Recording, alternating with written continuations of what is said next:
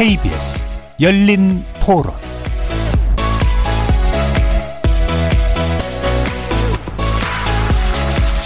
안녕하십니까. KBS 열린 토론 정준희입니다.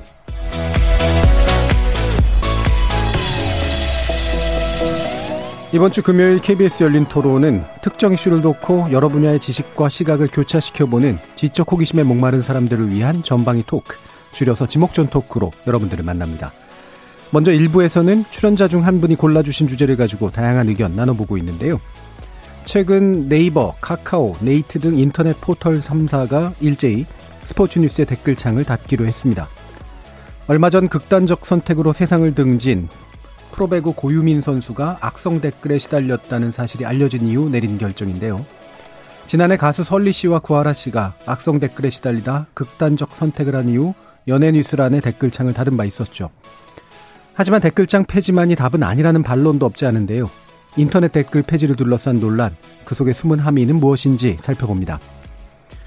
그리고 정광훈 씨가 있는 사랑제일교회발 코로나19 폭증세가 나타나면서 특정 교회를 넘어 개신교 전체에 대한 냉소와 비난이 점점 커져가고 있죠. 제작진의 픽은 제2의 신천지 사태라 불리우는 사랑제일교회 사태에 대해 자세히 들여다보고 종교 집단의 반지성적, 반사회적 행동에 대해 우리 공동체는 어떤 이해와 태도를 취해야 될지 짚어보겠습니다. KBS 열린 토론은 여러분이 주인공입니다. 문자로 참여하실 분은 9730 누르시고 의견 남겨주십시오.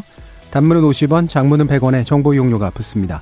KBS 모바일 콩, 트위터 계정 KBS 오픈, 그리고 유튜브를 통해서도 무료로 참여하실 수 있습니다. 날카로운 의견과 뜨거운 참여 기다리겠습니다. KBS 열린 토론 지금부터 출발합니다. 살아 있습니다. 토론이 살아 있습니다. 살아있는 토론, KBS 열린 토론. 토론은 라디오가 진짜입니다. 진짜 토론, KBS 열린 토론.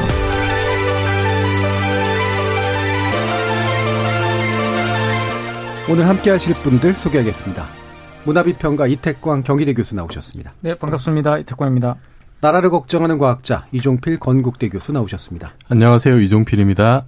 사람, 일상, 공감의 소설가 서유미 작가 나오셨습니다. 안녕하세요. 서유미입니다. 규정을 거부한다. 한국 여성 변호사의 손정혜 변호사 나오셨습니다. 안녕하세요. 손정혜입니다.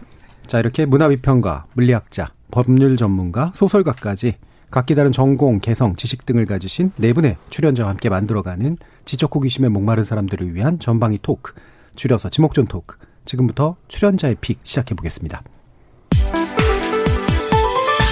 KBS 열린 토론.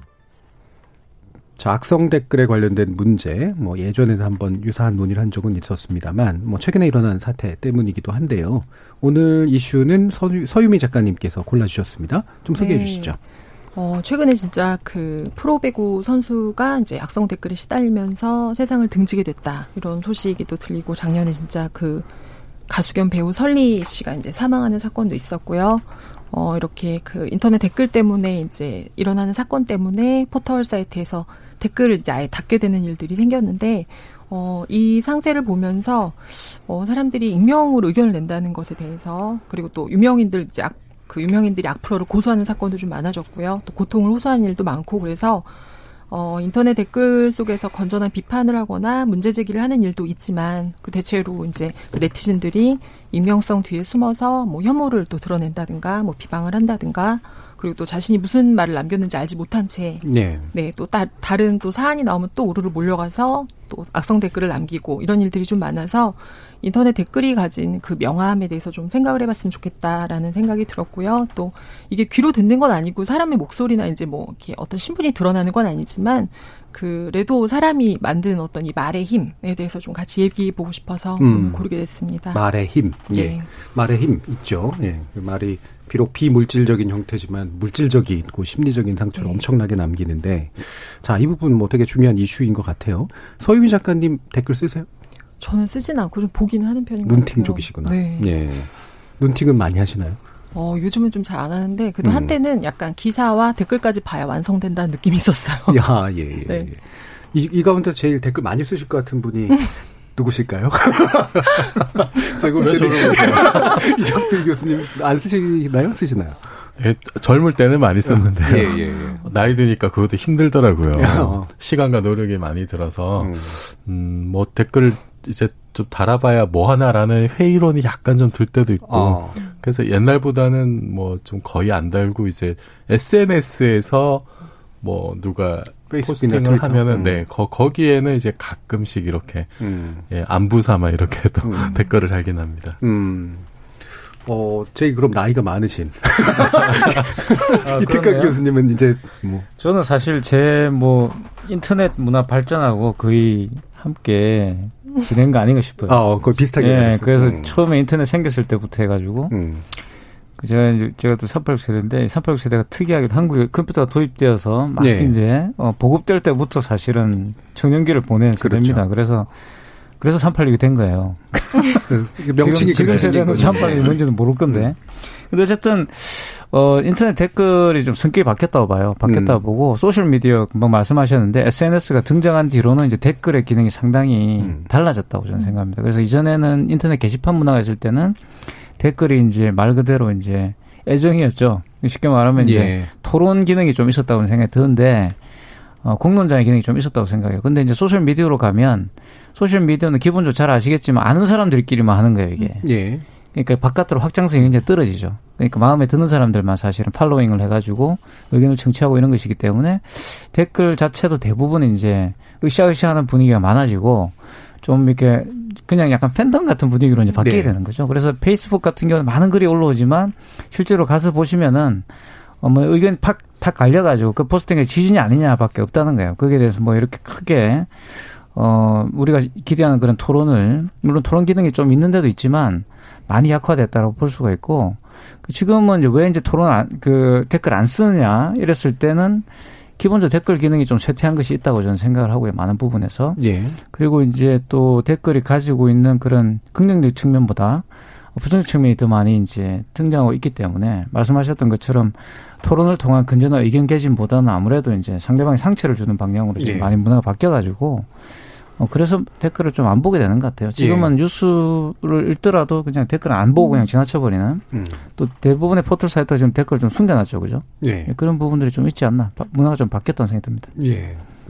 인터넷의 기술적, 문화적, 죄송합니다. 진화 과정과 함께 하신, 예, 이태강 교수님 말씀을 드리셨는데, 어, 최근에 함께 하시게 된 손주희 변호사님 어떠신가요? 저는 인터넷에 익숙하지 않아가지고 제일 늦은데 제가 예. 그걸 좀 익숙해져서 막 SNS도 활발하게 활동할 때쯤 제가 시사 뉴스를 많이 나가니까 너무 공격하는 분들이 좀 계셔가지고 아, 예. 의견이 다르면은 예. 그래서 좀 이렇게 활발하게 댓글 쓰고 이렇게 하기 좀 위축된 경험들이 좀 있어서 잘 안 쓰고 이제 쓴다면 말씀하신 것처럼 SNS에 지인하고 소통하는 용도 아니면은 저희 인터넷 무슨 카페를 가면은 등업해야 돼요. 댓글을 예. 써 의무적으로 쓰려면. 써야 돼. 그 정도 씁니다. 음. 그러니까 뭔가 이제 카페에 그 등업 등업 용도로 예, 기본 의무를 다하는 정도에서는 쓰신다. 아. 뭐 사실 쓰는 거에 비해서 읽는 것에 의해서 또 상처를 입으시는 게 더 보통 많으신 그런 쪽인 것 같아요. 음, 음. 댓글들은 굉장히 많이 읽고요. 제 댓글은 한번 상처받은 큰 사건이 있어서 그 다음에 잘 안 찾아가는데 예. 이제 뭐 제- 오늘의 이슈에 나온 메인 뉴스 밑에 댓글 많이 달려 있는 기사들은 한번 쏙 훑어봐요. 거기에 촌철살인, 예. 정말 풍자와 해학, 음. 그 네티즌들의 작문 실력이 저는 볼 때는 웬만한 작가에 못지않은 음. 댓글들이 순위권에 올라올 때 있는데 그거는 굉장히 참고 많이 하고 공부 많이 하고 그래요. 음. 그럼 작가님 보시기에 네. 이렇게 아, 이 사람은 글을 잘 쓰는 것 같아라고 좀 느껴지는 그런 댓글 같은 건 보신 게 있죠. 있으세요? 짧은 음. 거 있는데 음. 작가 일단 길게 써야 되니까 예. 좀 짧은 걸로 잘 쓰는 거는 좀 음. 저도 사실 그 책 나오면 가끔 에고 서칭을 해요. 예. 그 한 한 달 정도 하는데 아까 이제 댓글 읽으면 상처 받는다고 하셨는데 사실 작가들은 대체로 무풀이에요. 없긴 한데 가끔 이제 다 하시면은 뭐 사진 나오잖아요. 책 들고 있는 사진 밑에 아. 못생겼다. 뭐 이런 거 달아요. 미적기 좀 높은 분들이 작가에 대한 기대감이 많으신 예, 분들이 많이 달아주시- 높으신가 예, 보네요. 근데 예. 제일 제일 제일 그 뭐라 그러지 작가들이 상처 많이 받는 건 이거 같아요. 책 내용이 별로단 괜찮아요. 왜냐면 예. 이제 아직 안 읽기도 했고 또 내용이 자기랑 안 맞을 수 있으니까. 근데 제일 상처 받는 건 내가 써도 이거보다 잘 쓰겠다.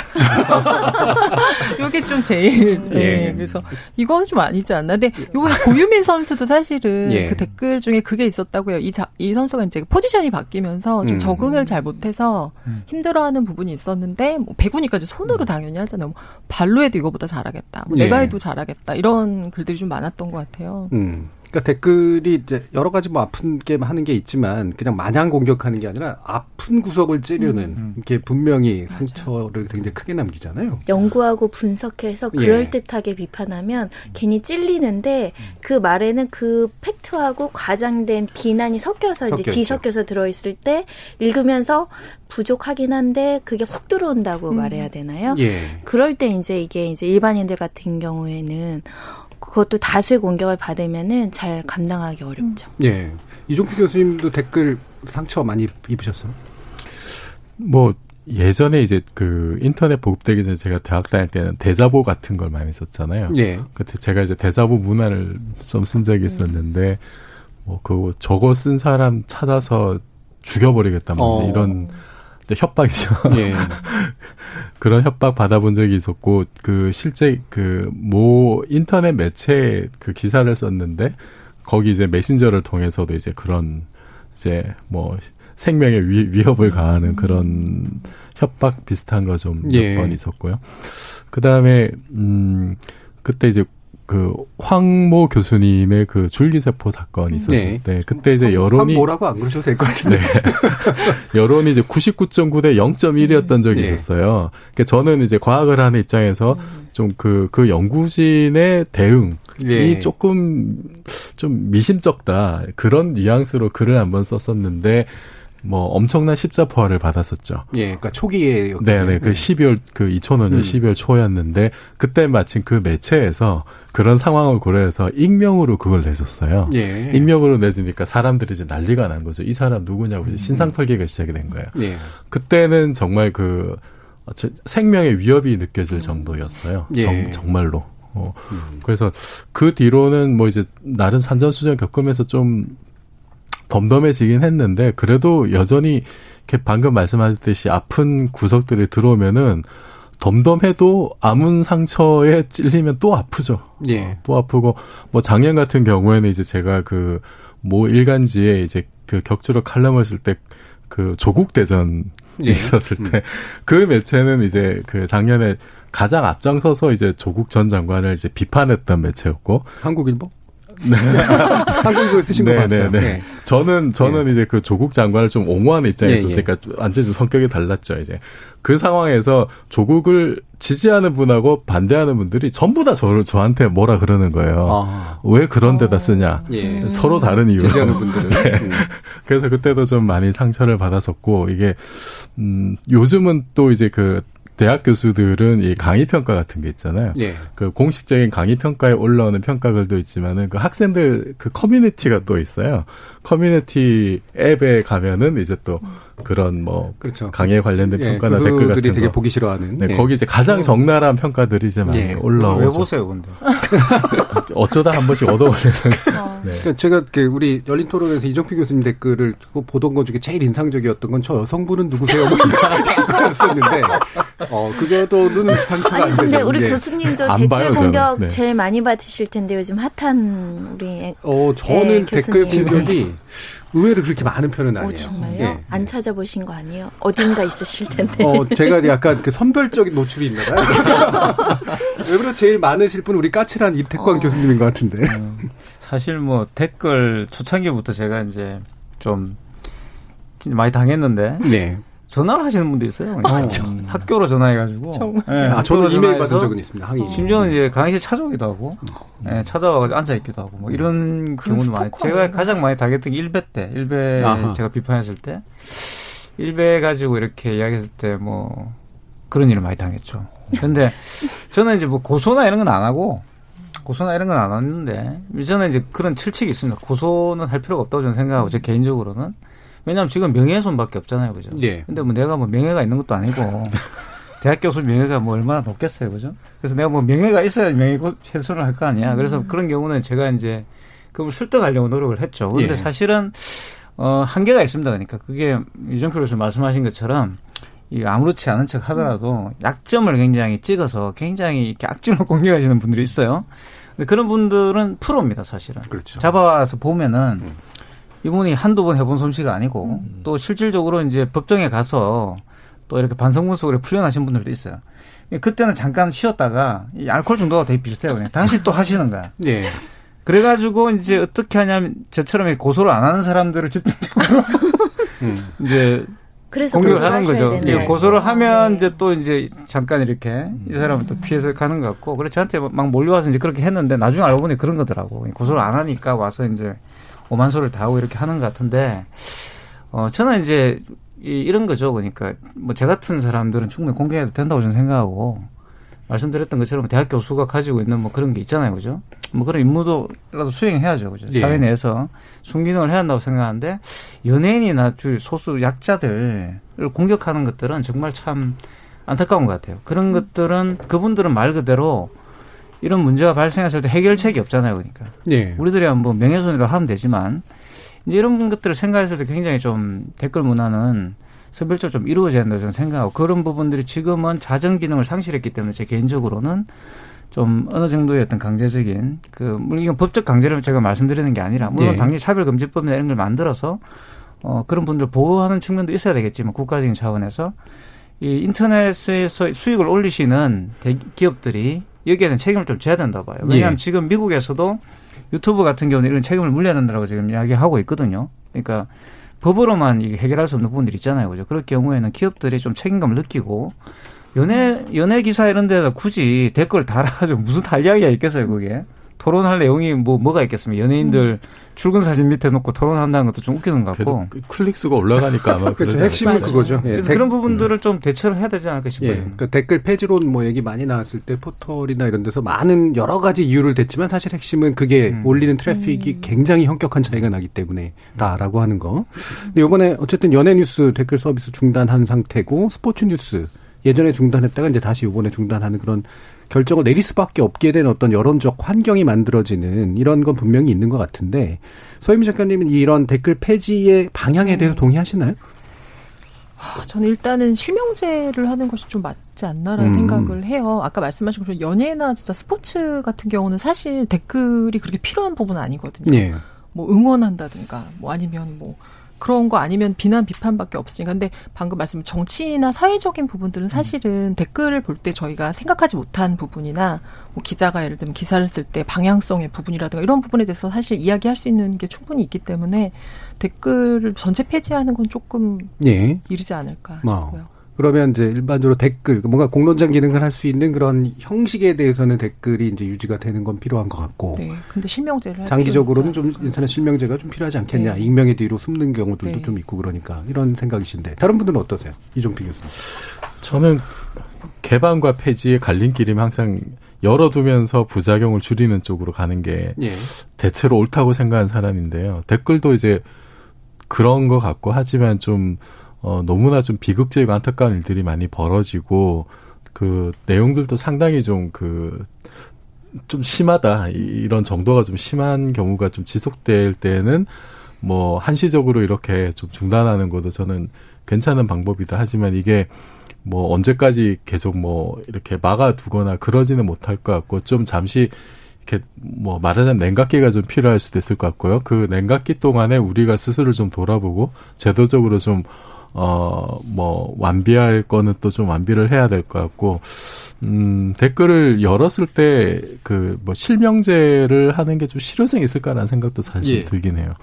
그리고, 사실은 그 댓글 기능이 이제 그 이렇게 달린 게 보니까 네이버 같은 경우 2004년 처음 이제 달기 시작을 했다고 하는데 그때가 언제냐면은 대충 이제 그 웹 2.0이라고 해서 그 이제 쌍방향 소통 이런 게 이제 중요해지던 때죠. 웹을 웹이 그 이전까지 처음 나왔을 때는 이제 공급자가 일방적으로 어떤 예. 지식과 정보를 쏘는 거였는데 21세기 전후로 해서는 그 이제 이용자가 거기에 개입을 할 수 있고 참여 공유 개방 이제 이런 걸 특징으로 하는 웹 문화가 퍼지기 시작을 했는데 그 중에 가장 단순한 형태가 이제 뭐 댓글 게시판 이런 게 활성화되는 거고 블로그도 그때 예. 굉장히 이제 번성을 했었고 그래서 이게 가지는 장점이 저는 분명히 있다고 보거든요. 그 만약에 이제 그 특히 이제 뉴스 뉴스 같은 거도 보면은 그 이전까지는 그 언론사의 기자의 지위가 사회적 지위가 어마어마하게 높았고 거기에 대한 어떤 뭐 객관적인 평가 이, 이런 것이 있을 수가 없었는데 요즘은 그렇지가 않잖아요.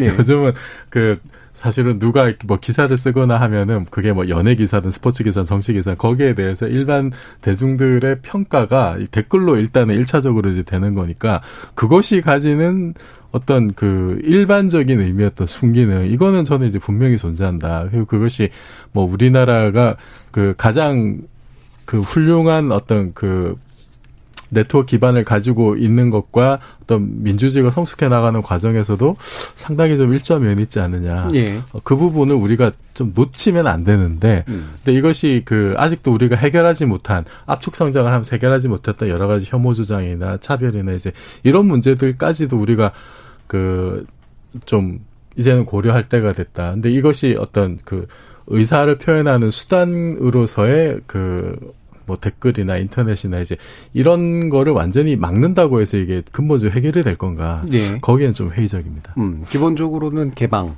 그 다음에 뭐 제한적 어떤 네. 그 예방이랄까, 네. 뭐 그다음에 제한적 조치 같은 것들은 네. 고려할 수 있으나 네. 인터넷 실명제도 기본적으로 좀 약간 부정적으로 보시는 것 같고요. 저는 왜냐하면은 그 이렇게 누구 뭐 아버지나 뭐 누구 이렇게 이름 갖다가 뭐 음. 주민번호 이렇게 해가지고 또 충분히 할 수 있어요. 네, 그럴 구멍이 많을 것 같아요. 지금 생각으로는. 예. 그 아버지는 참 무슨 죄입니까? 저는 근데 실명제 해봤자 예. 별로 크게 뭐 그거를 제어할 수는 없다고 생각해요. 왜냐하면 지금도 충분히 실명을 밝히고도 악플 달고 계시기 네. 때문에 그리고 이제 저는 이런 생각에 많은 분들이 악플을 다는 이유는 일단 자기의 즐거움이 강하죠.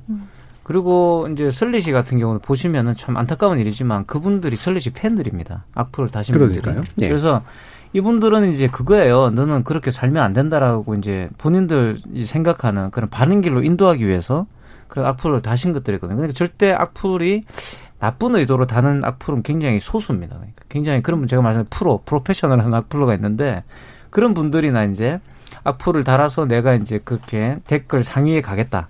자, 이런 것들이 굉장히 크거든요. 그래서 저는 그런 것도 사실 폐지해야 된다 봐요. 댓글을 예. 경쟁적으로 달아가지고 그게 이렇게 베스트 댓글이 돼가지고 상위에 노출되고 그거 그걸 누가 그렇게 하도록 자격을 부여했나요? 그리고 그걸 다 수익을 얻는 것은 포털 사이트잖아요. 그러니까. 예. 그럼 거기에 대한 책임을 져야 되는 거죠. 그런 것을 통해 수익을 올렸다고 한다면 그와 합당한 사회적 공을 해야 된다는 의식이 전 자리를 좀 잡아야 된다 보는 거고 실명제를 하든 어쨌든 간에 저는 거기에는 일단 동의를 해요. 그러니까 정치적이나 사회적인 문제 예. 예를 들어서 뭐저 같은 사람 공격하는 댓글은 충분히 수용할 수 있다고 봅니다. 그런 것들을 허락해야 된다고 봅니다. 허락할수록 좋은 거죠. 그러니까. 그런데 소수 약자를 공격한다든가 혐오 발언을 한다든가 이런 것들은 사실은 규제를 해야 돼요. 예. 그런 어떤 방안들을 만들어야 저는 그래서 선별적인 댓글 허용을 해야 된다 보고 거기에 따라서 뭐 법을 만드는 것보다는 아무래도 이게 일단 일차적으로 거기에서 이런 제, 그 수익을 올리고 있는 분들이 책임을 지고 지금 어느 정도 좀 행동을 했다고 보거든요. 일단 포털들이 연예 스포츠 기사에 이제 댓글 달았기 때문에 이제 그런 부분들이 좀 필요하고요. 사실 어 포털은 언론은 아니지만 지금 어느 정도 한국에서 언론 기능을 해버리고 있기 때문에 사실 외국의 언론사를 보시면 댓글 안 답니다. 그러니까 예. 아주 뭐 일시적으로 조금 이제 특정한 기사에만 어, 특정한 열죠. 쟁점이 예. 있는 부분에서는 오픈을 하죠. 이런 식의 방법들도 저는 굉장히 좋은 거라 봐요. 그래서 말 그대로 건전하게 댓글 문화를 다시 어 확산시키고 아주 순기능들이 많이 있잖아요. 그죠? 그런 부분들을 조금 더 확대하는 방향으로 예. 노력을 해야 되지 않을까 싶어요. 안 그러고 이걸 방치하는 것은 조금 책임 책임 방기다. 음. 이 약자 문제를 얘기해 주셨는데 많은 분들이 아 뭐 스포츠 스타고 연예인 유명 연예인이 무슨 약자야 뭐 이렇게 이제 생각하실 수도 있을 것 같은데 어, 이분들은 약자의 개념은 예. 아니고 우리 이제 판례나 이제 대부분은 공인은 사회적 비판을 감수하라는 거거든요. 예. 그 public한 지위 때문에 그래서 연예인이냐 연예인이 공인이냐 이런 논란들이 있었어요. 과거에는 연예인을 공인이라고 하지 않았고요. 공인이라는 건 공적 업무를 하는 public한 뭐 정치인, 공무원, 교수님도 이제 포함될 수 있을 것 같아요. 언론인도 포함될 수 있을 것 같은데 연예인은 아니다라는 개념에서 지금은 연예인이 너무나 사회적인 영향력이 크니까 예. 공적 인물로 평가가 되는 거죠. 그러다 보니까 그럼 연예인은 이 인기를 얻고 돈을 많이 버니까 사회적 비판을 충분히 감수해야 되는 직업군이냐에 대한 고민을 한번 해볼 수가 있어요. 그분들이 하는 연기 활동, 가수가 공적인 업무냐 이건 또 다른 의문이 생길 수 있거든요. 그러다 예. 보니까 조금 취약한 점이 생기는 거죠. 공적 인물들은 대부분 권력을 가진 사람들이에요. 권력이라든가 어떤 영향력을 행사할 수 있는데 연예인은 자본, 돈은 많이 벌 수 있지만 사실 돈 버는 연예인도 많지는 않습니다. 일부 는 그렇죠. 일부만 벌고 일부는 굉장히 어렵고 프리랜서고 어떻게 보면 비정규직에게 열악한 처지에 있는 사람들인데 연예인이 바로 공인이라고 생각돼서 너희들은 당연히 이런 비판과 어떤 감시와 사생활 침해를 견뎌야 돼. 그래야 유명 연예인으로서 돈을도 벌 수 있고 스타가 될 수 있어.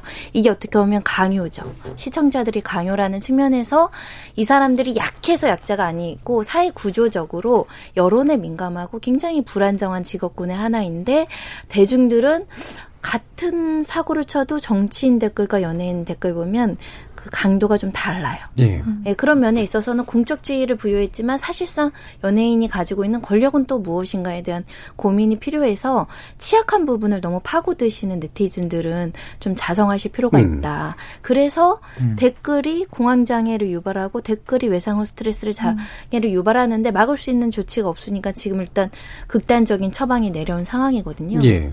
이 공인이라는 문제 가지고 사실 여러 번 논쟁들이 있었는데 이게 이제 이른바 영어로 public이라고 하는 것의 두 가지 면을 다 반영을 하잖아요. 하나는 권력 내지 영향력을 가지고 있는 공적 사안에 관련된 행동을 하는 자다라는 문제가 있고 또 한 가지 공개된 행위. 많은 사람들의 눈을 시선을 가지고 이제 먹고 살게 되고 많은 사람들이 알기 때문에 생기는 어떤 영향력 내지 어떤 특성이라는 게 있는데 스포츠 스타라든가 연예인이라고 불리는 분들은 말씀해 주셨지만 이제 돈은 많이 벌지만 실제로 이제 팬의 어떤 지지, 성원, 소비에 이제 그 근거해야 되는 사람들이기 때문에 아까 이태강 교수님 말씀 주셨듯이 그들이 만약에 강하게 뭔가를 하면 거기에 대해 강하게 저항하기가 어려운 측면들이 분명히 좀 있거든요. 대학 교수야 이제 뭐 학생들이 강하게 저항을 해도 생계가 아니시잖아요. 예. 댓글이 생계랑 연결 이제, 안 예, 되는 거죠. 그렇죠. 근데 연예인들은 그 댓글이 여론이 돼서 생계랑 연결이 될수 그렇죠. 있으니까 취약하다는 거죠. 바로 그 부분이 이제 생기는 어떤 완전한 약자는 아니지만 사실은 권력 관계가 좀 불분명한 부분들이 분명히 좀 생기는 것 같아요. 그래서 이 댓글이 특히나 연예인들이나 스포츠스한테 많이 쏟아지고 실제로 희생당하는 분들이 또 여기서 되게 많이 나오고 그 중에서도 특히 여성 연예인들에게서 굉장히 많이 나오고 저는 특정 그 사이트가 한 어떤 기자님을 예. 표적으로 삼아서 엄청난 댓글과 심지어 그 스토커적인 행동을 해서 정신질환을 알았던 케이스를 한번 본 적이 있어요. 예. 그러니까 댓글이 그냥 언어로 뭔가 좀 희롱 정도가 아니에요. 그냥 무시하면 끝나는 걸 왜 자꾸 쳐다보가 아니라 밀접하게 생활에 들어온다는 거죠. 댓글 쓰시는 분들이 전화하죠, 이메일하죠, SNS 다 추적해서 들어가죠. 심지어는 집 앞에도 찾아오고, 뭐 예를 들면 학교 앞에도 찾아오고 이러면 그 댓글이 사생활을 완전히 장악할 수 있다는 점이 문제인 거죠. 예. 그래서 아까 이제 태강 교수님도 지적을 해주셨듯이 실제로 댓글을 쓰는 사람은 상당히 적다. 이 안에서도 댓글 쓰시는 분들 적잖아요. 근데 보면은 이 안에서 댓글에 상처를 입으신 분들은 또 많단 말이에요. 이, 이게 이제 명확히 보여주는 거라고 보는데, 일부만 댓글을 쓰고, 그 일부가 쓴 댓글이 여러 사람들한테 읽힌다라고 하는 거. 요 부분에서 이제 댓글이 가지는 사회적 의미가 굉장히 좀 잘 농축되어 있는 것 같아요. 서민 작가님, 이런 상황들, 네. 네, 우리가 어떻게 좀 바라봐야 될까요? 아, 어떻게 바라봐야 될지. 근데 인터넷 기사는 그 굉장히 진짜 불특정 다수가 예. 보죠. 그 누가 하는 말인지 모르고. 그래서 제가 봐도 그 약간 근거 있는 비판이 아닌 혐오. 그러니까 요즘 이제 혐오나 어떤 혹은 자신의 불쾌함을 이제 푸는 게 되게 많거든요. 사실은 요즘 저는 댓글 들어가서 보면은 사실 상관없는 댓글을 볼 때가 좀 많아요. 네, 많죠. 상황이랑 음. 다른. 그러니까 자기 어떤 걸 그냥 계속적으로 캠페인 고발- 하시는 분도 음, 있고. 맞아요. 예. 그래서 계속 똑같은 거를 음. 계속하는 분들도 있고 그래서 아 이게 좀 정말 조금 아까 자성 얘기했었는데 쓰시는 분들이 좀 겁을 먹을 필요가 있다는 생각이 저는 좀 들어요. 예. 네, 좀 두려워야 되는 무언가가 좀 있어야 되지 않나. 음, 그래서 실명제가 사실 되게 실효성이 없기는 한데 무언가 정말 포털 사이트에서 하는 어떤 음. 그러니까 조금 더 지금 클린복 같은 걸 돌리고 있기는 한데 굉장히 좀 효과가 아직 많지 않고 그래서 좀 더 뭔가 좀 필요한 것 같긴 해요. 예. 네. 그러니까 이게 그, 그 쓰는 분이 뭔가 두려워해야 된다라는 게 처벌이 두렵다라든가 이런 분들은 이게, 이게, 생기는 효과라든가 이게 그냥 단순한 그냥 네. 개인의 일들이 아니다라는 확고한 인식이 좀 생겨야 된다 이런 아마 네. 의미실 텐데 제가 또 관련된 연구들이나 이런 건또 저희 쪽에서 많이 하니까 보면 어, 실제로 쓰시는 분들이 소수이기도 하고요. 퍼센티지가 작기도 하고 그 소수 가운데서도 여러 번 쓰는 분들은 더 소수예요. 그래서 정말로 아까 꾼이라고 표현은 안 하셨지만 프로적으로 행동하시는 분들이 댓글에 거의 대부분을 차지하거든요. 근데 댓글의 효과가 또 상당히 셉니다. 그러니까 제3자 효과라고 불리우는 건데 이걸 보고 여론이 있다라고 느끼는 그 응답이 굉장히 좀 많아요. 그럼 결국은 그 프로페셔널한 소수가 여론이 조작하게 만드는 그런 효과가 분명히 있다는 이제 그런 거거든요.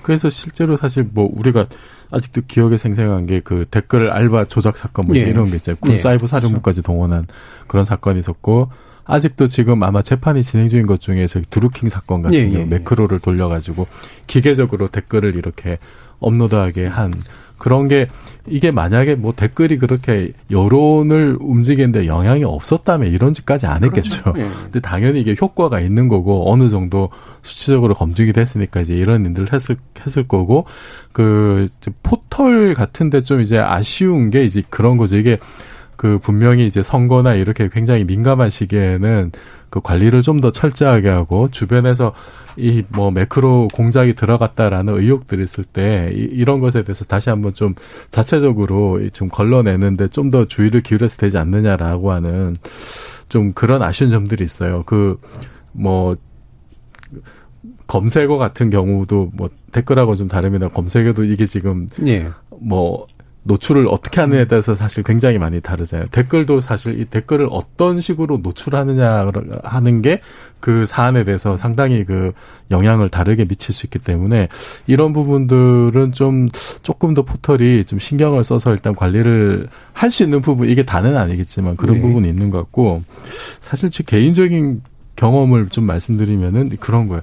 이게 제가 그냥 이렇게 학교에서 가르치면서 월급을 받는데 책을 하나 쓰잖아요. 책을 하나 쓰면은 그러면은 정말 이렇게 그 영업자의 마인드가 딱 되거든요. 예. 그러니까 아 사람들이 주위에 있는 사람들이 이 책을 보고 한 권 사주기를 바라는 그렇게 되죠. 마음이니까 예. 남들한테 평소 하듯이 까칠하게 못해요. 어. 네. 까칠하게 못해. 굉장히 고분고분. 의리되는 거죠. 그렇죠. 예, 완전히 예. 의리되고 예. 정말 엎드려서 이렇게 음. 제발 제 책 한 권 좀 더 봐주세요. 이제 이런 사실 그런 생각이 딱 들어요. 예. 지금도 제가 소설책 때 안 나가서 지금 그런 마인드인데 오늘 한 것이 네. 네. 아니, 그러니까 그- 그런 생각이 들 때마다 그, 아, 연예인들이 이제 이런 심정이겠구나 그렇죠. 생각이 드는 거예요. 예. 연예인들은 정말로 그 연예 스포츠 스타들은 팬들이 얼마나 지지를 해주고 한번 예. 더 봐주느냐. 그걸로 사실 모든 게 다 결정이 되잖아요.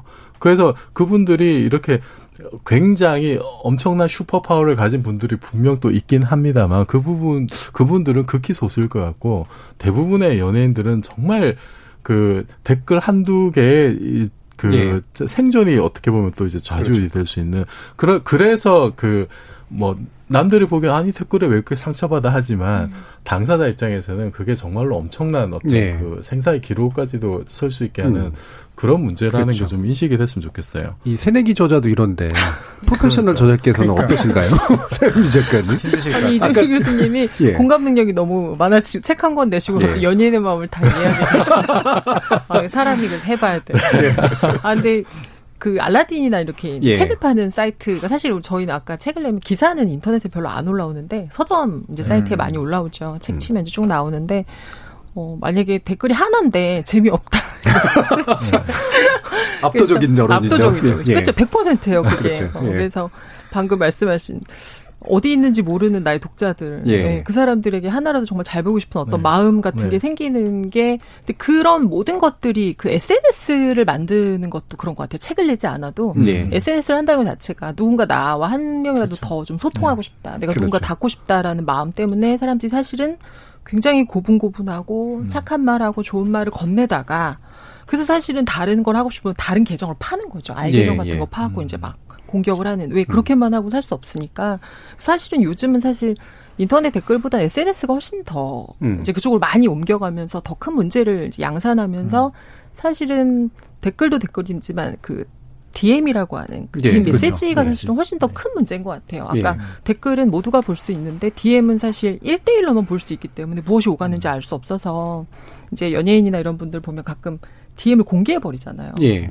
뭐 죽었으면 좋겠다. 어, 음. 안 나왔으면 좋겠다. 이런 것들. 근데 대부분 거기는 훨씬 더 그 근거도 없고 어떤 이유도 없고 그냥 이제 개인의 감정만 딱 있어서 굉장히 많이 상처받을 것 같아요. 그게 자기 거에 딱 도착을 예. 해버리면. 이 DM이 문제가 네. 이제 유명 연예인들 자꾸 이제 명예훼손 고소하고 엄중 대처한다고 하니까 DM은 처벌하기가 좀 난감한 측면이 있어서 악용하는 거예요. 예. 이게 공연성 때문에 그렇죠. 처벌 이게 달라지니까 그래서 DM 가지고 민사소송 해야 되는데 애매하잖아요. 그- 그런 거는 그러니까 명예훼손은 안 되고 굳이 말하면 모욕까지는 되나요? 모욕도 안 되죠. 모욕도 다안 공공연하게 어. 여러 사람이 있는 데서 해야 되니까. 그래서 결국 할 수 있는 게 나 상처받아서 위자료 줘라는 민사소송인데 좀 애매하잖아요. 예. 그래 그런 점을 좀 파고드는 게 아닐까 생각이 들고 그나마 그래도 요즘 조금 달라진 것이 그래도 유명 연예인들이 자꾸 고소하셔서 경찰이 되게 싫어해요. 음. 너무 명예훼손 사건 많은데 손이 많이 가요. 그 아이디를 특정하는 게. 그렇죠. 그 사람을 부르는 게 그리고 댓글 하나만 가지고 오지 않아요. 수천 개 가지고 오거든요. 수천 개 아이 들다 해서 수천 개면 한 적어도 수백 명이 소환돼야 되고 한 번씩 조사만 해도 어머 마비거든요. 근데도 고소 자꾸 하셔야 된다고 저는 말씀을 드려요. 네. 왜냐하면 제가 주변에 아시는 분들이 고소를 되게 많이 있는데 한 분은 너무 댓글에 상처를 받아가지고 이민 갈까 했대요. 근데 이민 가는 노력에 비해서 그냥 고소를 하겠다고 고소를 하셨고 그래서 응징을 하셨고 두 번째는 처벌이 목적이 아니라 도대체 누가 이렇게 정성스럽게 쫓아다니면서 댓글을 예. 쓰는데 너무 궁금해서 고소를 했더니 그 사람 말은 너가 착해서 음. 아까 계속 한 거죠. 네. 그러니까 그분들은 그분들 인생을 위해서라도 고소장 한 번 날려드려야 좀 위축되시죠. 그래서 예. 고소 계속 하시는 게 좋을 것 같다. 음. 그리고 그 한 가지 좀 말씀드리고 싶은 게 이번에 그 이제 그 배구 선수 그분 같은 경우에는 이- 이분도 나이가 25세예요. 참 너무 안타까운데 그 처음에는 이제 악플 때문에 이렇게 그 자살에 이르겠다는 보도가 많이 나는데 최근에는 그 이제 유족들이 그 악플이 전혀 영향이 없었던 건 아니지만 이제 구단과의 갈등, 코칭 스태프의 어떤 뭐 따돌림 이런 게 가장 그 예. 주도적인 이유였다라고 이제 얘기를 하면서 뭐라 그랬냐면은 그 책임을 악플로 대체하고 있는 것 같다라는 또 주장도 하셨어요. 예. 그러니까 이게 참 이중적으로 이게 참 지금 사람을 힘들게 하는 거죠, 이게. 음. 어, 악플이 직접적으로 그렇게 누군가에게 피해를 주기도 하고 또 다른 또 사람들에게는 자기의 어떤 잘못을 이렇게 가릴 수 있는 방패막이로 작용할 여지도 또 그렇죠. 누군가 다르게 가해를 가했던 사람한테는 네, 그렇게 네, 될수 네, 네. 있죠. 그 이제 예. 그럴 그럴 여지도 이제 이건 예. 뭐좀 앞으로 밝혀져야 되겠습니다만. 음. 이렇게, 이렇게 댓글을 폐지한다. 뭐 이렇게 이제 뭔가 자정작용을 하거나 뭐 고소를 하거나 이래서 뭔가 이렇게 이게 그냥 단순한 행동이 아니다라고 하는 거를 분명히 인식하게 만드는 건 분명히 중요한 것 같은데 어, 이게 뭐 기술적 차단 내지 없애는 거 이거는 언제나 이제 그 심리가 있고 가- 가능성이 있으면 사실은 사람들은 계속 방법을 찾잖아요. 어떤 식으로든. 이 방법을 찾아 나가는 그런 부정성과 그 다음에 아까 얘기했던 뭐 댓글이나 이런 소통의 긍정성 사이에서 어떤 길들을 찾을 거냐. 이게 이제 결국 핵심 문제일 것 같은데 이태강 교수님은 어떤 말씀하고 싶으세요? 왜뭐 이제 양 두 그두 측이 다 노력을 해야 되겠죠. 그리고 이제 그와 관련된 이제 말씀드린 것처럼 어 법적인 어떤 그런 문제들도 예. 있어야 될 것 같고 최근에 이제 트위터가 보면은 그 댓글 기능을 좀 감추는 그 기술을 도입한 것 같아요. AI 기능을 좀 가지고서 그러니까 좀 악플 같으면 이렇게 예. 감춰놔요. 음. 그래서 이 댓글을 보실 겁니까라고 이제 그렇죠. 물어보죠. 음. 그러면 이제 보기 싫으면 안 보는 거고. 떨리는 마음으로 누르는 어, 분도 근데. 근본적 악플이니까 일단 예. 안 보여주는 거야. 예. 그러니까 그런 거는 그 하지만 말씀드린 건 근본적으로 이제 해결책은 아니기 때문에 어 이 두 가지 두 측이 전부 다 조금 이제 어 최대한 저는 어쨌든 어 선별을 해야 된다고 생각하고요. 그와 관련돼서 지금은 악플 문제를 그냥 방치하는 것보다는 어 기본적으로 좀 좋은 방향으로 유도하기 위해서라도 지금은 좀 규제를 해야 된다. 예. 그 개인적 노력에만 맡겨놓지 말고 좀 제도적 차원에서 이런 부분들을 좀 보완할 수 있는 말씀하신 것처럼 이제 공론으로서의 기능은 계속 놓아두되 특정한 어떤 개인을 공격한다든가 프라이버시를 이렇게 어 침해한다 이런 부분들은 좀 강력하게 처벌해야 한다고 저는 생각해요. 예. 오늘 이제 이 이슈 정해 주신 서유미 작가님은 마지막으로 어떤 의견 네, 들어주시고 싶으신가요? 저도 이태강 교수님 의견에 동감을 하는데, 네, 사용하는 사람들이 근데 좀, 어, 네, 좀, 뭐라 그럴까. 내가 쓰는 글로 인해서 누군가가 이제 다치는 건 넘어선 것 같아요. 죽을 수 있다라는 생각을 좀 해야 돼요. 예. 예, 그래서 음 저는 흔히 말하는 이제 요즘 조리돌림 문화 같은 게 굉장히 좀 심한데 어 그 따돌림 방금 말씀하신 그런 것들 어쓸때 조금만 더 생각을 좀 하시고 그리고 포털 사이트들도 조금 더 돈이 아니라 좀 사람에 대해서 생각을 하는 게좀 네. 필요할 것 같아요. 확실히 그렇습니다. 자, 우리 청취자들도 댓글도 많이 달아주시고 의견도 한번 주셨을 것 같은데요. 한번 들어봐야 되겠습니다. 정의진 문자 캐스터. 네, 청취자 여러분이 보내주신 문자 소개해드리겠습니다. 유튜브로 송수진님. 기사 밑에 있는 댓글을 감춘다고 해서 악성 댓글이 없어지는 것은 아니라고 생각합니다. 이미 블로그나 SNS에 의견 표출을 충분히 할 수 있기에 댓글 기능을 없애는 것이 과연 효과가 있을까요? 원희님. 악성 댓글을 습관적으로 올리는 사람들이 있습니다. 이들의 표현은 이미 선을 넘었다고 보고 있기에 인터넷 실명제가 필요하다고 생각합니다. 얼리캐슬님. 댓글은 가짜뉴스를 판별하는 데 있어 거의 유일한 통로입니다. 댓글 무용론을 펼치는 사람 중에는 가짜뉴스 세력이 도사리고 있다고 봅니다. 가짜뉴스에 대한 처벌이 해당 기업이나 사람의 인생을 무너뜨릴 정도의 징벌적 처벌이 가능해졌을 때 악성 댓글이 사라진다고 봅니다 해주셨고요. 종욱님, 언론사의 책임도 크다고 봅니다. 악성 댓글을 유도하는 기사는 자제해야 한다고 생각합니다. 오아이니님, 자극적인 기사 제목이 악성 댓글을 유도하는 것 같습니다. 기사 클릭 수가 수익하고도 관계 있다고 들었는데요. 단순히 댓글창을 막거나 약자에 대한 보호 조치도 중요하지만 악성 댓글 해법은 복합적인 시각에서 대책을 마련해야 한다고 봅니다.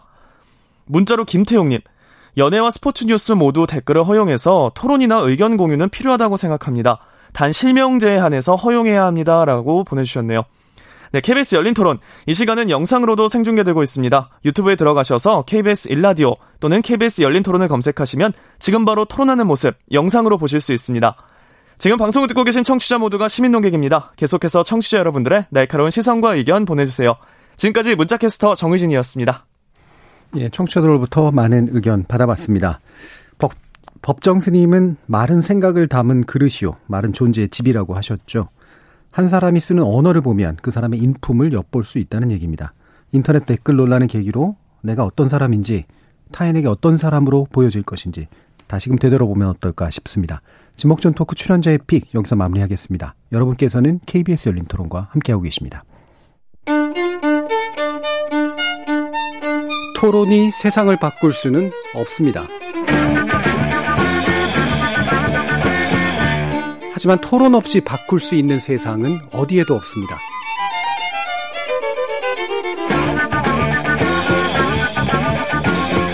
세상의 선한 변화를 갈망하는 당신. 정답이 아니라 질문의 힘을 믿는 당신. 우리 KBS 열린 토론에서 만납시다.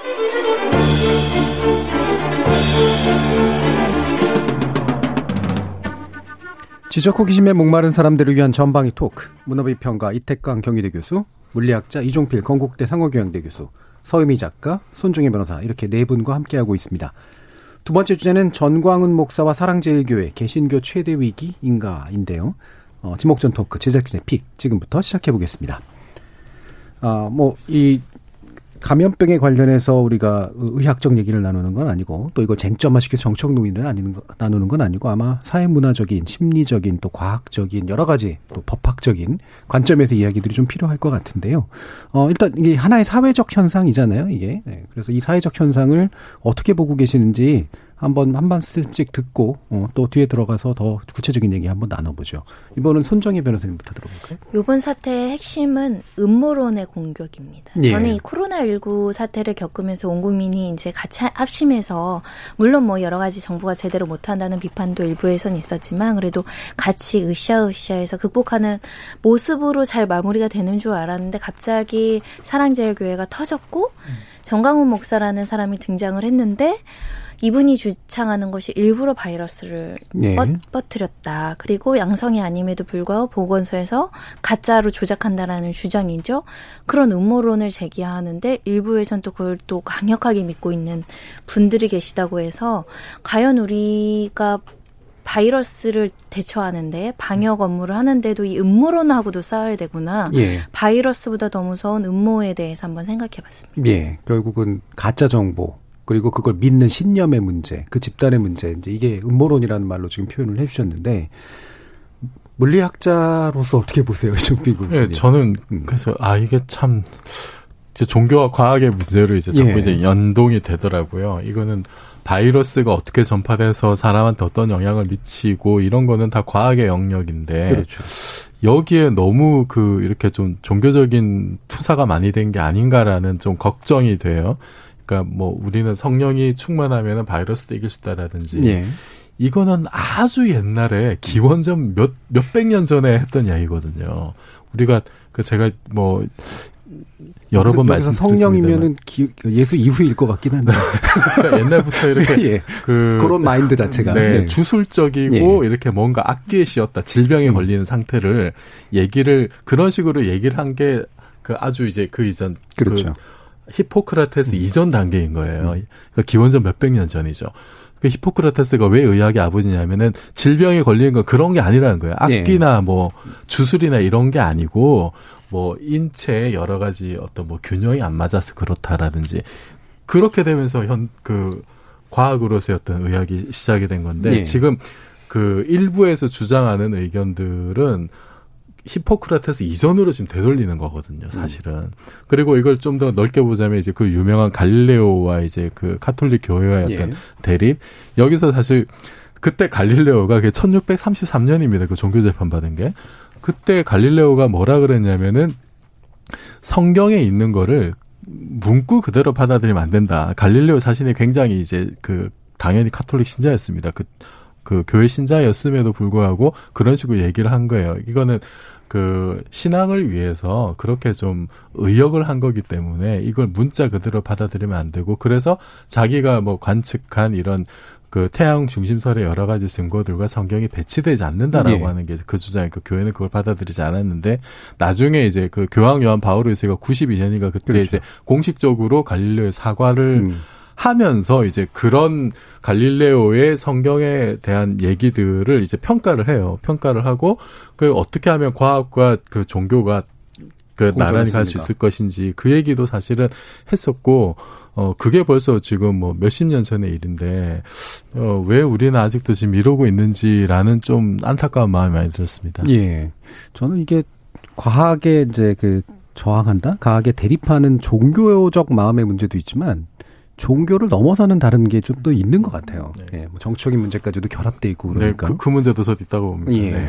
이태강 교수님. 그러니까 이게 지금 특정 교회, 음. 이제 사랑제일교회라고 하는 그 교회의 이제 문제죠, 그러니까. 그러니까 제가 또 예전에 유학할 때 좀 이제 제가 공부하는 그 학교에 목사님들이 많이 오셨어요. 그래서 조금 이제 주워 들은 게 있는데 그 한국에 일단 그 기독교 특히 이제 개신교 예. 그 개신교라는 건 개혁 신학 다시 말하면 이제 구교가 아닌, 예, 예. reformation 개혁 교회죠. 예. 그 이제 개신교가 나쁜 뜻이 아닙니다. 그러니까 음. 좋은 뜻입니다. 예. 혁신한 예. 교회라는 뜻이고 가톨릭은 이제 이제 범, 음. 범 교회라는 뜻인데 근데 어쨌든 그 가톨릭에서 나온 이제 어, 마틴 루터에서 말 그대로 이제 종교개혁이 이루어지게 되는 그런 교회죠. 거기에서도 우리나라 개신교의 양대파가 기장과 이제 예장이라 부르는 파가 있어요. 그러니까 기도 기장은 기독교 장로회고 예장은 예수계 예수 예수교 장로회인데 이 사랑제일교회는 예수교 장로회에 속합니다. 그 예수교 장로회는 뭐고 기장은 뭐냐고 했을 때 이제 복음을 전파하는 네. 이제 주체들이 다르죠. 기장은 주로 이제 제 흥미롭게도 이제 기- 캐나다 쪽에서 온 그런 이제 복음주의자들이 전파를 했고요. 그리고 그쪽에 많이 기울어져 있고 어 이 예장은 이제 미국의 이제 신생활 운동을 주도했던 신생활 운동이 뭐냐면 이제 담배 피지 말고 술 마시지 예. 말고 뭐 엄격하고. 예. 엄격한 청교도주의를 강조하는 거예요. 그래서 사랑제일교회도 표면적으로는 엄격한 청교도주의를 표명합니다. 그러니까. 근데 사랑제일교회가 이제 흥미로운 거는 뭐냐 말씀하신 것처럼 이 종교적인 측면이 정치하고 밀접하게 결합이 돼 있어요. 이분들은 뭐냐 말 그대로 그냥 친미파들이죠. 그러니까 네. 어 그 이분들이 말씀하신 청교도주의라는 것은 미국이에요. 미국. 그렇죠. 미국이 핵심이고 그래서 미국이 만들어 놓은 그 냉전 체제가 이분들이 생각할 때는 하느님의 체제인 겁니다. 하느님의 어떤 그런 말씀을 따르는 체제라고 생각하는 거고 이게- 이게 기독교의 어떤 그런 교리를 이미 넘어가 있어요. 그러니까 그래서 제명됐어요. 2019년에 원래 이분들이 예장 그 백석 신대 소속돼 있다가 제명돼 버렸습니다. 지금 아마 혼자 이렇게 독자적으로 활동하고 있는 그러니까 정광훈 목사가 통제가 안 되는 것 같고 그런 부분 때문에 예.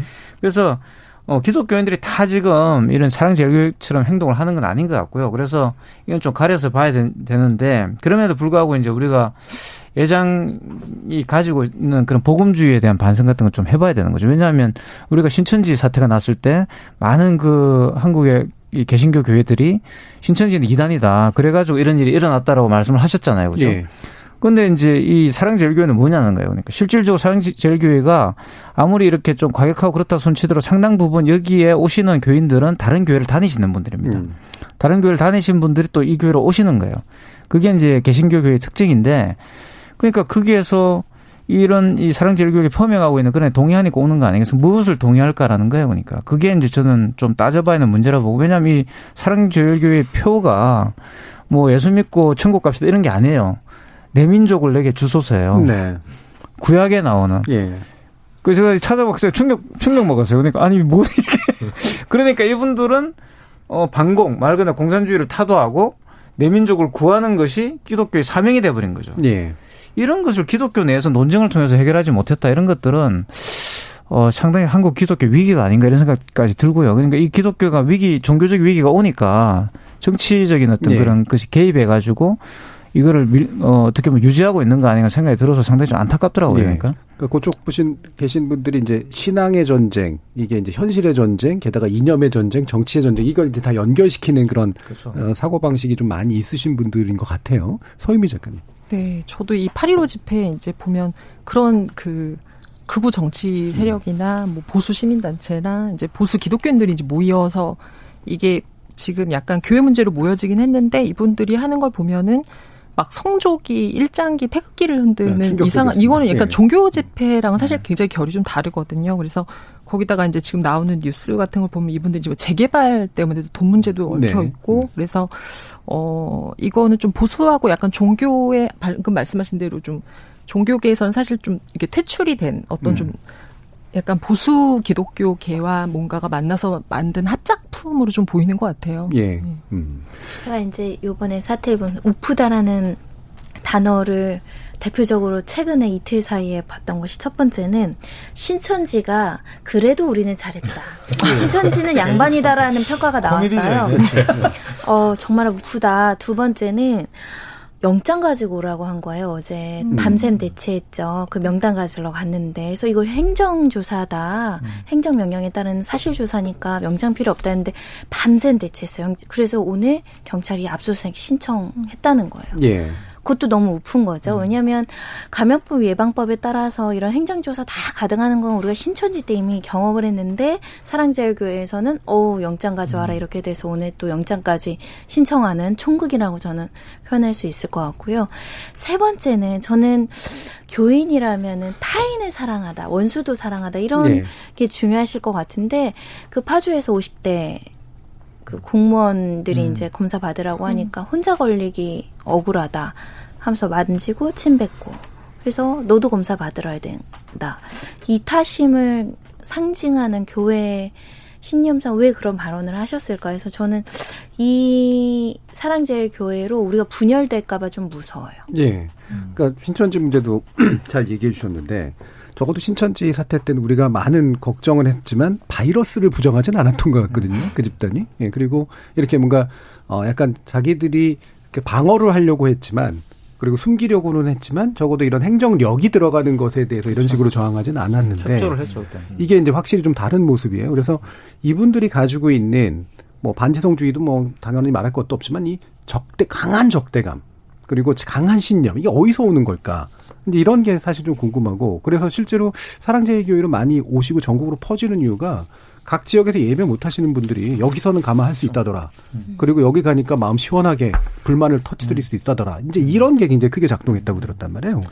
저는 일단 그 이분들이 사실 그 시위 현장에도 보시면 아시겠지만 굉장히 이렇게 약간 공동체적인 게 있습니다. 밥을 네. 나눠 먹고 그래서 밥을 싸왔는데 그렇게 뭐 비싼 밥을 싸오지도 않았었어요. 뭐 옥수수, 뭐 고구마 이런 거 싸오셔가 나눠 드시고 우리가 이제 어디선가 볼 수 있는 상당히 이웃 사랑의 그런 모습이잖아요.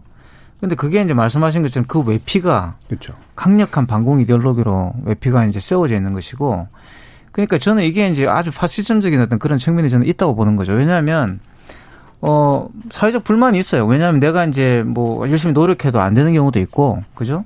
근데 그 탓을 현 정부에게 이제 쏟아 부어야 되는 거죠. 근데 그 매개가 바로 교회가 되었을 때, 네. 역설적으로 말하면 그게 더 본인들의 진정성을 주는 심리 효과가 있을 수가 있다는 겁니다. 이제 그게 이제 결합이 되는 거예요. 왜냐하면 이게 저는 한국 교회의 구조적 모순이 있다고 봐요. 그러니까 그게 뭐냐 한국 교회가 성장해 온 것이 냉전의 그런 반공주의, 음. 편성한 그런 산업화, 그렇죠. 우리가 지금 일반적으로 알고 있는 대형 교회들이 대부분 그겁니다. 그런 반공주의 편성에서 본인들이 굉장히 손쉽게 어떻게 보면 그, 어, 대중들의 어떤 불만들을 빨아들여서 지금까지 성장해 온 거거든요. 이게 괴물처럼 나타나게 된 게 지금 사랑제일교회라 봐요. 그 제목도 지금 사랑 제일 교회입니다. 이 교회가. 예. 사랑을 제일로 삼는 교회인데 말씀하신 손 변호사 말씀을 왜 이렇게 할까? 기독교의 그- 이 사랑이랑 사실 이웃 사랑이거든요. 네. 그게 남녀 간의 사랑이 아니라 이웃 사랑을 말하는 그렇죠. 건데 이분들은 본인들만 이웃이라고 생각하는 거예요. 배타적 이웃인 거죠. 여기에는 자기들끼리만. 빨갱이들은 들어올 수 없는 거예요. 이게 제가 볼 때는 지금까지 지금은 사랑 제일 교회를 우리가 비판하고 있지만 한국 대형 교회들의 논리가 아니었냐는 거죠. 이게 실질적으로는. 그러니까 예.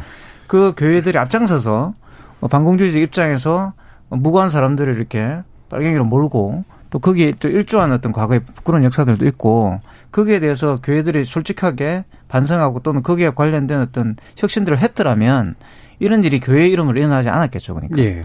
저는 그 이번 사태 보면서 좀 세 가지 좀 특징을 봐야 될 것 같은데 우선은 사실 비슷한 시기에 그 뭐 카페라든지 다른 그 위험 지역에서도 감염자들이 없지는 않았습니다. 그렇죠. 리고 예. 뭐 우리 신천지도 겪었고 근데 지금 이 사랑제일교회 사건하고 그 연동된 광복절 집회가 큰 문제인 이유는 뭐냐면은 일단 이분들이 그 어, 바이러스나 감염병 관련된 기본적인 뭐 과학적으로 확, 확립된 사실조차 일단 거부한다는 거고 예. 그다음에 방역 조치들에 대해서 일단 받아들이지 않고 받아들이지 않는 정도가 아니라 아주 적극적으로 방해를 하는 듯한 그런 행위까지 보인다는 그렇죠. 거거든요. 이게 그러니까 목적 의식적이고 굉장히 적극적으로 방역을 방해하는 듯한 어떤 그런 일부 사람들의 행위도 보인다는 것 자체 이게 이제 저는 가장 심각하다고 봐요. 예. 그리고- 듯한도 아니에요. 하고 있어요. 하고 예. 있죠. 예. 그래서 뭐 그 비율이 어느 정도인지 모르겠습니다. 그런 행동들이 보이고 있고 아마 조직적으로 그게 이제 뭐 유포되지 않았을까라는 예. 의심도 들고 그것이 다른 모든 위험 지역 과는 정말 클래스가 다르게 지금 그 나타나는 행위다. 그래서 굉장히 경각심을 가져야 된다라는 생각이 들고 두 번째는 이게 그럼 극히 일부 교회에서 나타난 일이냐. 라고 했을 때도 사실 그 8.15 광복절 집회 같은 경우도 보면은 굉장히 많은 단체가 연관이 돼 있었고, 거기, 어, 뭐, 유명 교회의 뭐 목사나 장로분들이 이렇게 암암리에 이제 그, 예. 이렇게 그 가라고 이렇게 또 알선에 동료도 하고. 네, 동, 격려할 동료하고 격려했다는 그런 보도들도 지금 나오고 있고요. 그리고 어 어제였죠. 20날 그 보수 성향 개신교 단체들이 성명을 낸 게 있어요. 또 뭐 반동성애 기독 시민 연대나 한국 교회 수호 결사대 이런 단체들에서 뭐라 그랬냐면은 외국인과 중국인 입국을 무차별 허용하면서 방해 집회 책임을 교회 뒤집어 씌운다. 예. 하나님의 진노를 촉발한 데지 이런 식의 성명을 내고 있어요. 그러니까 이게 그냥 한두 교회의 문제가 아니라 교, 그 기독교 전반에 좀 이런 정서들이 퍼져 있는 게 아닌가라는 이제 의구심을 강력하게 가지는 거고, 이게 사실 그 기독교 단체에서 이런 그 뭐 8.15 집회 같은 정치적 집회를 한 게 하루 이틀이 아니잖아요. 예. 그뭐 오래 전부터 사실 성조기 들고 집회하는 모습 우리가 많이 봐왔었고 그래서 이게 그냥 단지 뭐 특정한 한두 교회 문제가 아니 아닐 것이다라는 의심이 들고 세 번째는 그것과 관련해서 이제 이분들이 옛날부터 그런 정치 집회를 해왔던 그런 양상들을 봤을 때 그 이번 8.15 집회도 그, 그 집회 제목이 뭐냐면 8.15 문재인 탄핵 온 국민 1인 시위 결사항제 뭐지 이런 제목이더라고요. 굉장히 고도의 정치적인 어떤 지금 예. 행위를 하는 거죠. 뭐 저는 그런 행위를 해도 되는 것 같, 뭐 할 수 있죠. 저 정치 집회는. 예, 하- 할 수는 있는데 그 이제 보통 사람들이 가지는 의문이 이거죠. 아니 네 원수까지 사랑하라고 가르치는 기독교에서 대체 왜 이럴까? 어. 아마도 이제 이분 제 제가 옛날에 이제 들은 얘기는 이분들은 나름 성전을 하고 있다 그렇죠. 그러더라고요. 예, 전쟁 마인드죠. 네. 예. 성전을 하는데 이제 성전의 대상이 누구냐면은 그냥 이제 사람의 레벨이면 사람은 원수까지도 사랑을 해야 되는데 그 사람이 아닌 거죠. 음. 그 대상은 사탄인 거야, 사탄. 그렇죠. 사탄이기 때문에 사탄은 사랑의 대상이 아니고 이제 그 성전의 대상이 되는. 적결의 대상이에요. 예. 음. 이게 그 옛날에 부시가 이란하고 북한을 악의 축이라고 이제 불렀잖아요. 그러니까 악의 레벨이 돼야 이게 그 전쟁의 대상이 되면서 나의 행위가 정당화되는 거고 그거는 옛날에 그 십자군 전쟁이나 뭐 예. 이런 것까지 사실 연결되는 거잖아요. 그래서 이분들이 이제 그런 마인드가 있으면은 지금 우리의 세속적인 어떤 법률 체계나 어떤 그 일반적인 도덕룰이나 이런 것이 적용되지 않을 가능성이 굉장히 많은 거죠. 그분들 그렇죠. 나름대로의 교회 율법적인 어떤 마인드로 성전을 치르고 있는 생각이라면은 그 그런 징후들이 이제 보이는데 예. 그런 식으로 접근해야 되지 않느냐. 예. 그 상당히 좀 좀 걱정이 됩니다. 근데 또 이렇게 말씀하시면은 제가 아는 기독교인 분들은 잘 지켰어요. 사실 소모임을 한 것도 정부가 원래 소모임하고 예배 이후의 활동을 금지했다 풀었거든요. 그러면서 이제 소모임이 시작이 됐고 기독교 내부에서도 정가훈 목사에 대해서 매우 비판 더 비판하는 사람이 많아요. 기독 교인을 저 사람 때문에 도매급으로 이렇게 비난당하게 했다라고 오히려 더 강력하게 비판하는 사람이 좀 있어서 이게 기독교의 문제일 수도 있지만 정강훈 목사 개인의 문제일 수 있어요. 예. 이 교회를 가시면 이 교회에서 연설하는 걸 듣고 이 사람을 추종하는 사람들이 유튜버를 하는 거 보시면 정강훈 목사 뭐라고 말했는지 그냥 갖다 붙 완전 세뇌적으로 이야기를 하거든요. 그래서 이분을 추종하는 분들은 분명히 다수인 것 같고요. 이걸 또 정치적으로 어, 활용해서 뭐 유튜브에서 방송을 한다거나 이걸 활용하고 그 근거로 정부를 비판하는데 쓰는 정치적인 세력도 분명히 있고 뭐 이날 다수의 정치인들이 또 참여하기도 했었고요. 그래서 정강훈 목사 개인이 굉장히 독특한 사람이다라는 생각이 들어요. 예. 사실은 이분이 말한 것 중에 굉장히 충격적인 거는 하느님 나한테 뭐말안 되면 뭐 하느님 죽어 이런 거잖아요. 저는 이런 아, 발언은 까불지 말라고? 어 예. 까불지 말한가요?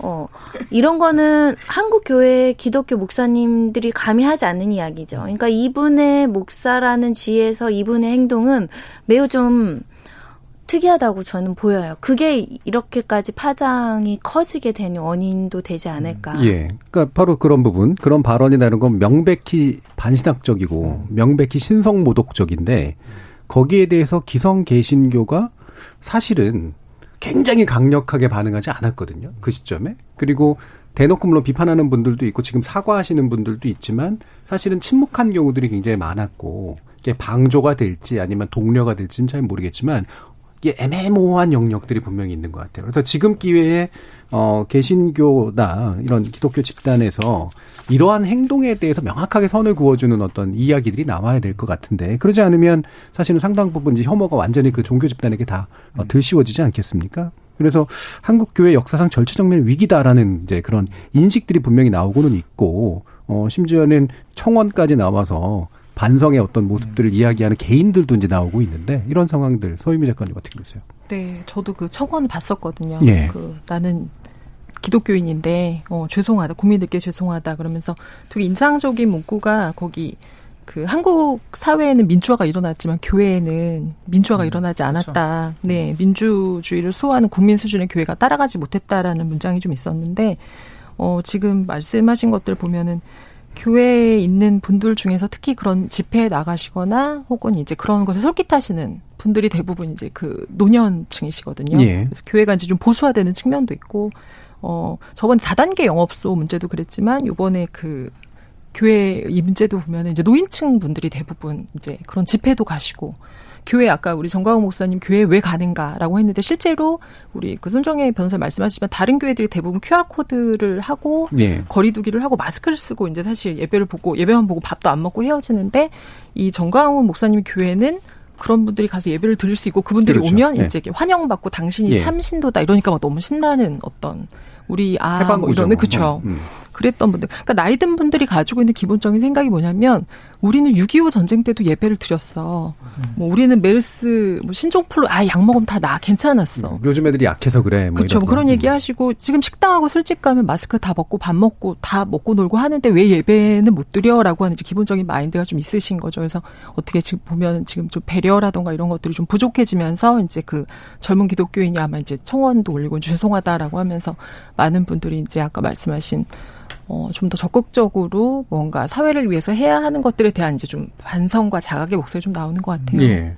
아까 이태강 교수님도 말씀 주셨지만 이제 그, 그 교단이나 어떤 특정 교회가 가지는 속성이나 뭐 신념의 체계, 뭐 행동의 체계 이런 특성은 분명히 있는 것 같은데 확실히 또 요즘의 분위기는 가톨릭계나 이제 불교계 같은 경우에는 이와 같은 문제들이나 이런 게 이제 여관에서 잘 안 발생하는데 왜 개신교 안에서 발생할까? 특히나 이 개신교에는 이런 식의 부분들이 어 제대로 좀 명확하게 좀 정리가 되지 않을까? 이런 의문들 때문에 이제 사실은 또 많이 얘기들이 나오잖아요. 저는 이제 그러니까 이제 한국 개신교회가 사실 성장주의에 예. 사로잡혀 있었기 때문에 그래서 사실 신도들이 그런 부당한 요구를 하더라도 목사님들이 이제 거기에 대한 어떤 적절한 대응을 못 해왔다고 봐요. 그 심지어는 또 이제 정치인들도 눈치를 봤죠. 그렇죠. 계속 가서. 그래서 어떤 특정 교회 어떤 출신들 권사나 뭐 집사 이런 분들이 또 이제 뭐 아주 대우를 받게 되고 뭐 이런 것들이 벌어지게 되는데 그런 것들이 제어가 되지 않는 거죠. 일단 첫 번째 성, 교회 성장주의에 의해서 결국은 신도들이 요구하는 대로 이렇게 끌려다녀야 되는 그런 문제도 생기는 거고요. 두 번째는 한번 가보시면 그 대한문에서 지금 이 사태가 벌어지기 전에도 이른바 우리가 이야기하는 보수 집회라고 우리는 부르죠. 저는 정확하게 불러야 된다고 봐요. 기독교 집회예요. 예. 기독교 집회고 그 기독교 이제 극우적 기독교 집회인 거죠. 그 예. 가서 한번 거기에 오셔 올라오셔 가지고 말씀하신 물론 정광훈 목사도 그, 그 중에 한 분이었어요. 그 목사님들의 연설을 한번 들어보세요. 일단 무슬림 혐오, 음. 그죠? 이슬람 특정 종교를 굉장히 혐오합니다. 그 다음에 여성 혐오, 그다음에 동성애 혐오, 이민자 혐오예요. 음. 여기에 또 이제 공산당이 들어가는 겁니다. 예. 그뭐 정광훈 목사 같은 주로 공산당을 이야기했던 분이고 이런 분들이 주- 종합 선물 세트예요. 그러니까 대한문 앞에 예전에 집회하던 것들이 이거 만약에 유럽이나 미국이었으면 다 처벌받아요. 다 혐오 발언이고 다 사실 다 잡혀가야 되는 분들인데 이분들이 교회 이름으로 용서받고 있다는 거죠 그 안에 이게 정말 저는 황당했고 거기에서 외국 친구들도 와서 보면 정말 황당한 거죠. 한국말을 좀 이해하는 분들이 거기 와서 듣고 있으면 이게 한국 교회는 왜 이런가라는 생각이 들 수밖에 없는 거예요. 그리고 거기에서 또 목사님들 이렇게 경쟁을 합니다. 예. 과격한 발언을 해서 더 많이 이제 더 지지를 받고자 하는 것이고 지금은 이제 정관 목사가 이제 위너가 됐죠. 그러니까 이거 덕분에 이런 어떤 어떻게 보면 악화와 양화를 구축하는 분위기가 안에 있는 거예요. 근데 예. 여기에 대해서 한국 교회들이 대응을 적절하지 못했다라는 거 그리고 거기에 대한 어떤 특히 여기는 대형교회를 제가 말씀드린 거 일부 이제 대형교회들이 특히 이 부분에 책임감을 느끼고 어, 여기에 대한 어떤 대응들을 좀 해야 된다고 저는 생각을 합니다. 그래서 이런 한국 개신교 교회가 가지고 있는 특징이 이제 개신교 교회가 이제 반사회성 이런 부분들은 교계 내에서 명백한 반성을 해야 되는 거죠. 예. 저는 딴 거보다 일단 세금부터 좀 잘 내셨으면 그러니까 세금을 내면 이제 사실 해결되는데 안 내려고 그러잖아요. 저, 그러니까 뭐 반지성주의와 반사회성 두 개를 문제 삼은 이유가 이제 반지성주의는 결국은 과학이 해결할 문제를 마치 자신들이 해결할 수 있는 것처럼 하는 문제. 그다음에 반사회는 이웃이라고 불리는 범위가 도대체 어디까지냐. 같이 공동체를 어떻게 결성하고 있는 거냐. 사실 이 문제인데 마지막으로 이종필 교수님. 그 제가 이제 뭐 종교는 없는데 언뜻 본 구절이 이제 그런 게 있더라고요. 그 하나님의 것은 하나님에게로, 예. 가이사의 것은 가이사에게로. 제가 꼭 덧붙인 게 있습니다. 과학자의 것은 과학자에게. 음. 이말 꼭 좀 드리고 싶습니다. 예. 저희 그 다랭님이 또 의견 주셨는데요. 어, 교인들 한 사람 한 사람 만나보면 좋은 사람들 많습니다. 하지만 교회가 말하는 것과 목사님들이 말하는 것을 아무런 비판 없이 받아들여왔던 교인들에게도 각성이 있어야 한다고 생각합니다 라고 의견 주셨고요. 또 제가 어떤 커뮤니티에서 본 건데 그 어린아이들 그 학교에 이제 등교한 아이들이 그렇게 열심히 방역수칙 지키고 선생님이 애써서 사실은 거기서는 사례가 거의 안 나왔는데 왜 이분들이 모여서는 갑자기 이런 사례가 나오느냐라고 하는 거에 대해서 아이들이 노력하는 것과 어른들이 노력하는 것이 차이가 있을 이유가 뭐가 있느냐라는 그런 얘기도 좀 했었던 것 같아요. 많은 성찰과 반성이 좀 필요할 때가 아닌가 싶습니다. KBS 열린 토론 격주 금요일은 직접 호기심에 목마른 사람들을 위한 전방위 토크, 줄여서 지목전 토크로 청취자 여러분을 만나고 있는데요. 오늘은 네 분의 전문가와 함께 악성 댓글 폐지가 답인가, 그리고 정광훈 목사 사랑제일교회, 개신교회 최대 위기인가 두 가지 주제 가지고 다양한 의견 나눠봤습니다.